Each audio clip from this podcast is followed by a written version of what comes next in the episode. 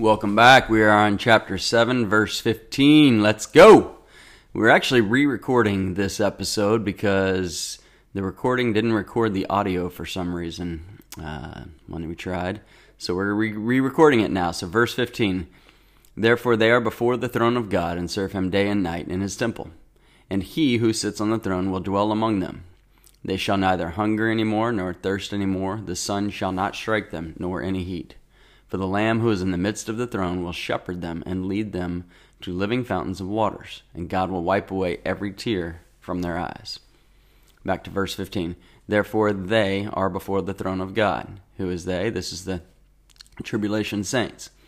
Notice that they're in heaven with God, and they had just been killed or died during the tribulation. The tribulation is still going on, and there was no time lapse between them dying and going to heaven. Because remember, to be absent from the body, for a believer, to be absent from the body is to be present with Christ.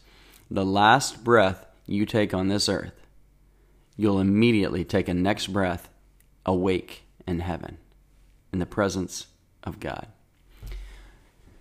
This event here could either be describing heaven during the tribulation, but it's also possible that it could be describing the millennial kingdom or even uh, just eternity after that. I'm not sure. Um, don't know the answer. Maybe I'll figure it out. Maybe God will reveal it to maybe maybe the answer's out there and I just haven't come across it yet. But there's different viewpoints, and for me, it works in any of those situations, whether this is heaven or the millennial kingdom or eternity in mind. And it says, They're before the throne of God. They're near Him. Know that when you are in heaven, when you're in the millennial kingdom after that, you'll be near God. He's there. This is His throne. And serve Him day and night. So they are serving Him. They're in heaven. They're grateful to be there. They're not saying, Wow, I really wish I was back on earth. There's no complaints of, Lord, send me back because I want to, you know, play basketball one more time, or I want to play another round of golf, or I want to make another million dollars, or whatever it is. No, they are serving Him. And the question for you and for me is, are you serving Him? How are you serving Him? Are you serving Him in a way that is so evident that people just stop and look? They stop and ask. They take pause like a kindergarten show and tell, we've gone over this. It's one of my favorite ways to illustrate it. A kindergarten would show, they'd say, Here is this thing. And then they would tell them about it. Here is this teddy bear. Let me tell you about Bunky or whatever his name is. So we want to show people who Christ is so that we have the opportunity to sell them, tell them who Christ is. Two people can go to Africa or Haiti or Louisiana or Texas or wherever there may be a need at the moment a hurricane, a drought, famine, genocide, anything. We could hand that person the same meal and glass cup of cold water. But what's the point of just making someone less uncomfortable before they're eternally uncomfortable? The opportunity is for the, us to give them that meal and that cup of cold water and then tell them about Jesus, as opposed to the person who just gives it to them because it makes them feel good. Yes, it will make you feel good when you do that, but the purpose of God giving you the, these gifts, the ability to share, the ability to love, the ability to have resources to buy things for people, gifts, food, toys, shelter, malaria nets, whatever it is, is so that you can then witness to them about Christ. So I ask you, what are you doing to serve Jesus? And how are the people around you seeing you do that? Are they asking questions? Do you have the opportunity to tell them about Jesus? Because if you're just being if you're not just ignoring God, that's not good. But if you say I love God, but you're not telling anybody about him, remember what he says, if you deny me before men, I will deny you before my Father. You are not allowed to remain silent about Jesus. That is not an option biblically. You must speak up and tell people about him. He says, By their fruits, by your fruits they shall know you.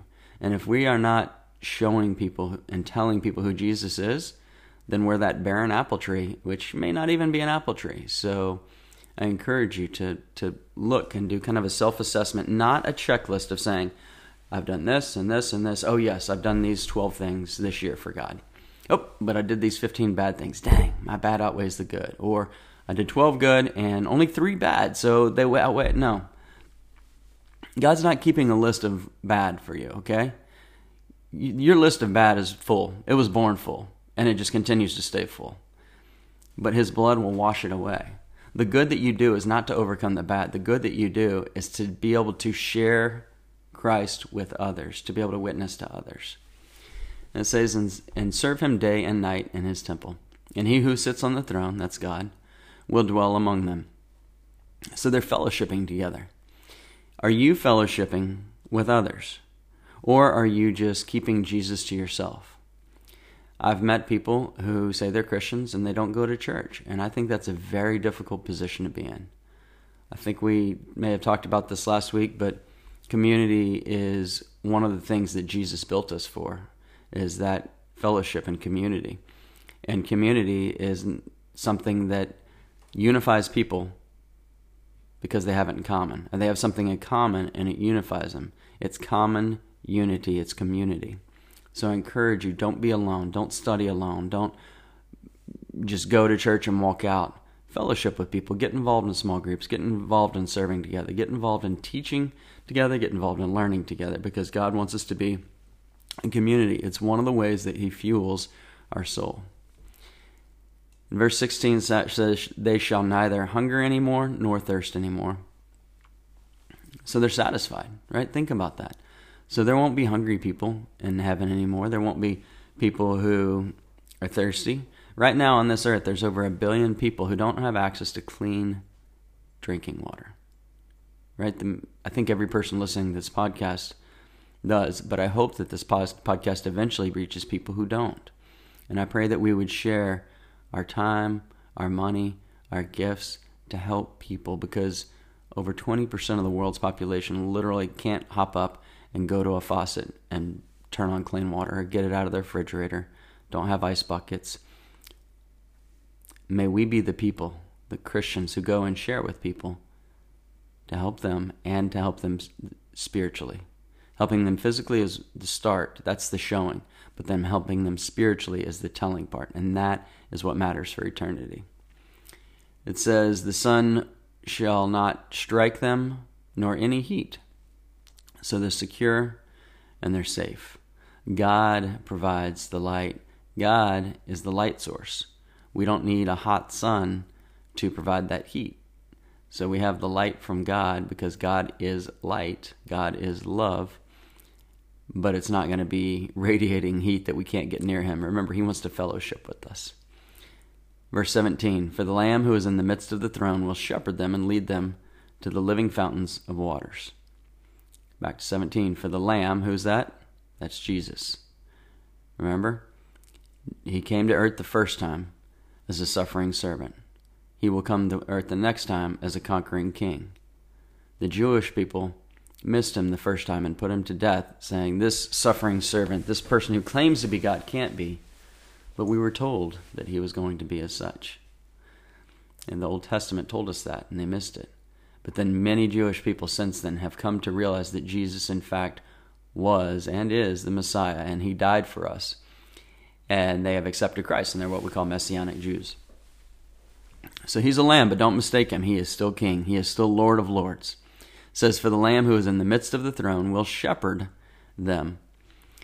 Remember that God guides, and where God guides, he will provide. But if he guides you, you've got to trust him, otherwise, you're not going to go there.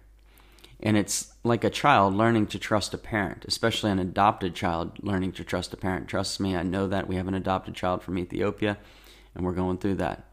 It's like spouses learning to trust each other.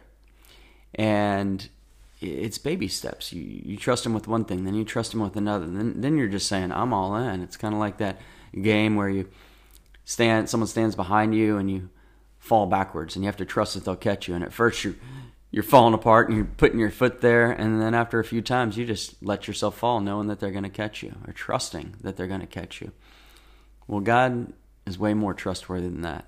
He loves you and He will always be with you, but He's going to allow you to go through things to be refined like gold and let the chaff be burned off, that you can be strong, that you can go through the suffering, that people can see you suffer well in the name of Jesus.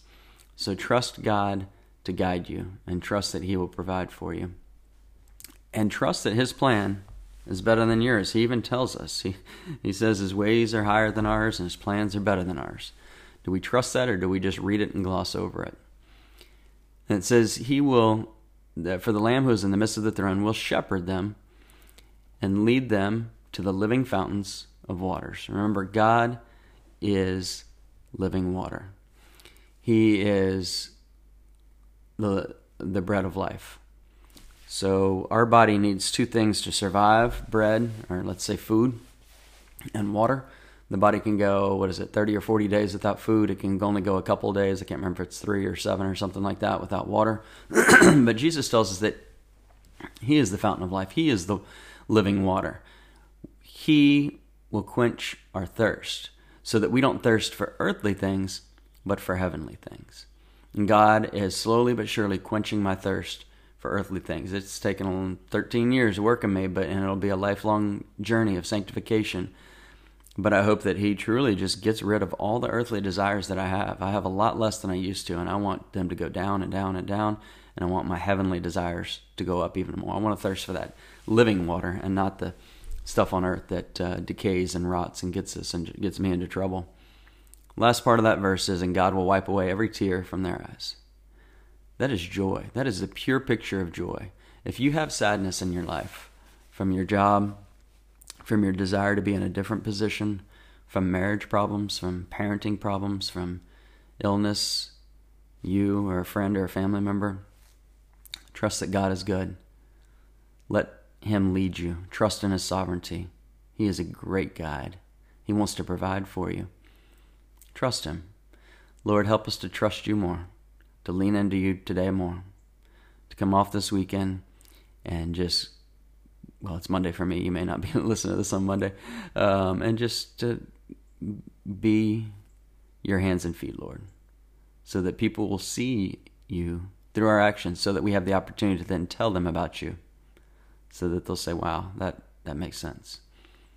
In your amazing name, amen.